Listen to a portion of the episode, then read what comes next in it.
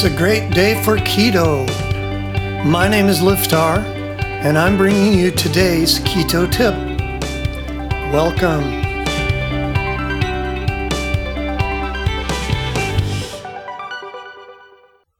Today's keto bite keto saved her from diabetes. We'll call her Jane.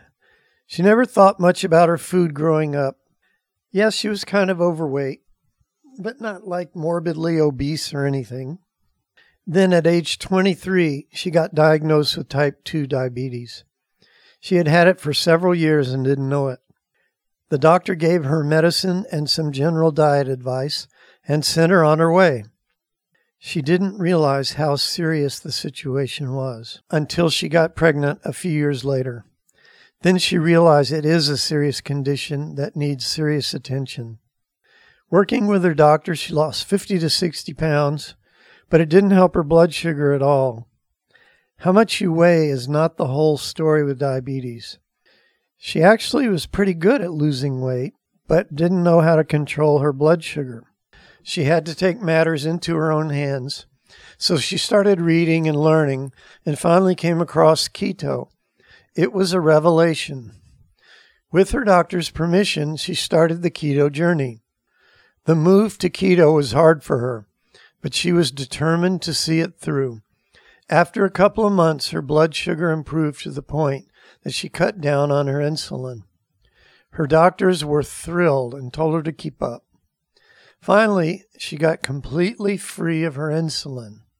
No more injections several times a day that leave bruises from the needles.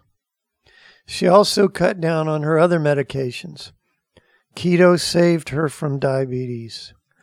The hardest thing for her now is when she's with family and friends. They appreciate her health and beautiful new body, but that's not it. It's that she can't often eat what they eat.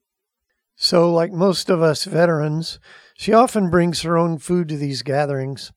She slides a little here and there and gains some weight back now and then, but then she recommits and gets back into the right habits. She says it's okay if you aren't perfect, but you do have to stay committed. This diabetes is a serious disease, and I have to constantly be on guard. My advice is to not let yourself get diabetes in the first place.